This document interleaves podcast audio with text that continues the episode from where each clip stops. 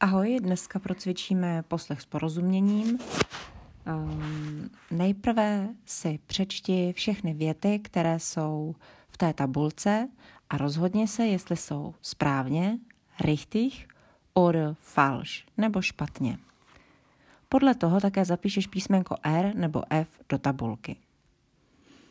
Takže nejprve si přečteš věty, pak si pustíš text. Můžeš rovnou zapisovat, když nebudeš stíhat, nevadí, pust si text podruhé.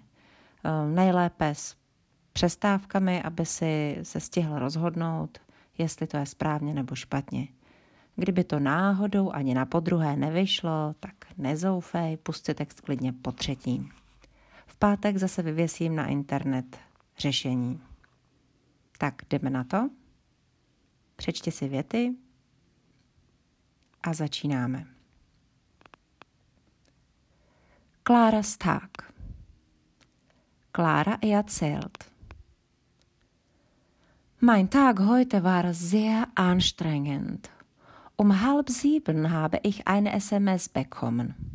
Meine Freundin Tina hat mich um fünf ins Kino eingeladen. Na gut. Um sieben bin ich in die Küche gegangen. Zum Frühstück habe ich schnell Müsli mit Joghurt gegessen und Tee getrunken. Dann bin ich zur Bushaltestelle gelaufen. Der Bus ist aber schon weggefahren. So ein Pech. In der Schule habe ich sechs Stunden studiert. Um zwei bin ich in die Sporthalle gefahren. Das Training war lang und streng.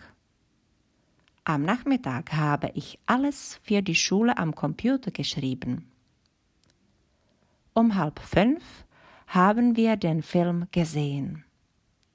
Der Film ist spitze.